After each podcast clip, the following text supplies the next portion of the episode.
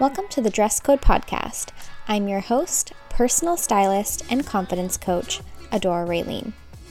Your Mondays are about to get a whole lot better.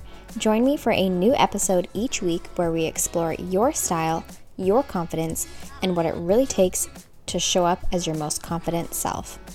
Now, let's jump in to today's episode.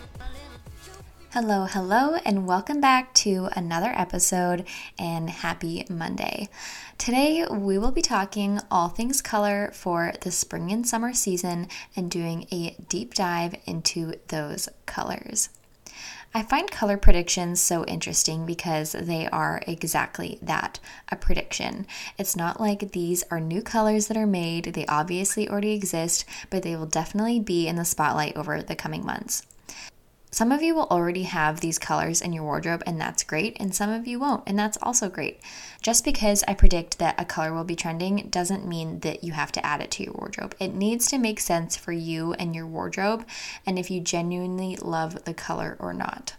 For me, when I first started playing with color, I wore only neutrals. And I think it's really easy to put ourselves into these boxes and tell ourselves, well, you only wear neutrals, so you can't add color. Or it may be the other way around. You wear a lot of color, and wearing or adding neutrals to your wardrobe may feel weird. But again, the only person who believes that you can't add this or that to your wardrobe is yourself.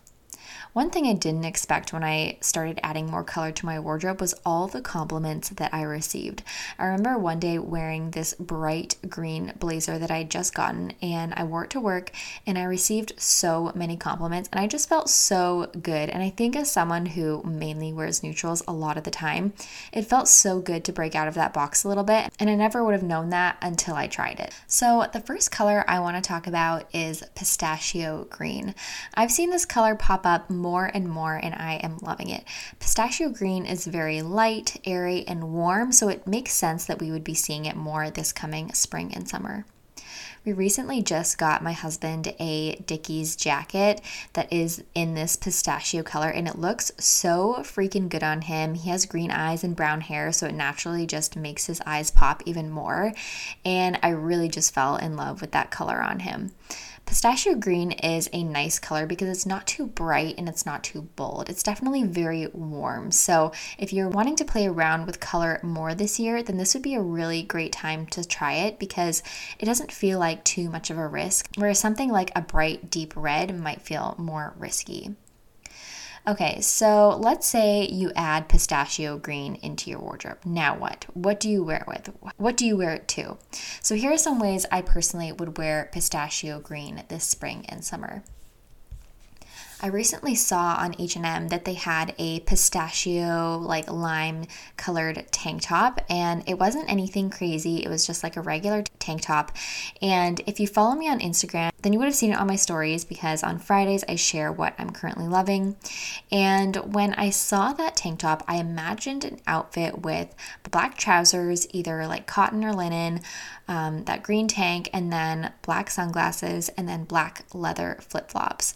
If I didn't do black trousers, I would do a white linen pant or trouser with brown sandals and maybe even a sun hat.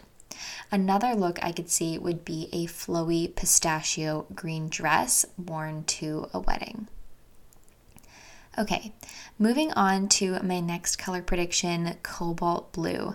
Now, again, it's not like these are new colors by any means, they've been around, but I am seeing the potential for it to become more trendy in the coming months. This one's interesting to me because I definitely see cobalt blue more as a winter blue than a spring summer blue.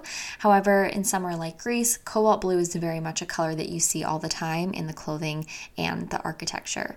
I find for me personally, I really like cobalt blue in the details, but if there's too much of it, it just feels overwhelming to me. For example, like a detail might be a ball cap or your nails or a graphic on your t shirt or your phone case, where it really just brings a pop to the outfit, but it's not the whole outfit. Then again, this could always change. I think the cool thing about style is that you can feel a certain way about something until you see it in a way that resonates with you. So if I were to see someone someone wearing a cobalt blue dress, maybe I wouldn't wear it, but I can appreciate it on someone else. So, my next color prediction is navy. Navy, in my mind, is pretty much a neutral. It's easy to style, it goes with a lot, and I actually think that navy blue, cobalt blue, and pistachio go really well together. It's definitely more of a fun and colorful combination, but I think in the right piece, it could work really well.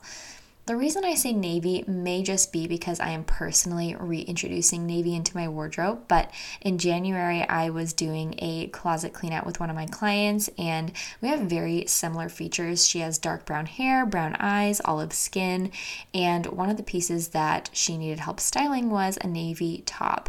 And immediately when she put it on, it looked so good on her. And I think being able to see it on someone else with similar features definitely opened up my eyes to the potential that it would have in my wardrobe. So I've been slowly reintroducing navy into my wardrobe again, and it's not like navy is ever going to go out, but I am curious to see if it will become more popular this year with the trending colors.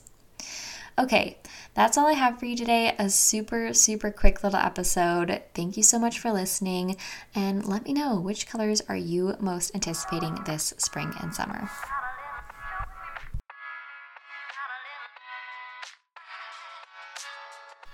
If this episode has served you in any way, I would love for you to share it with your community, leave a five star review, or tag me on Instagram at Adora Raylene so that together we can reach more women who are ready to show up with confidence and style. Thank you so much for listening, and I'll talk to you in the next episode.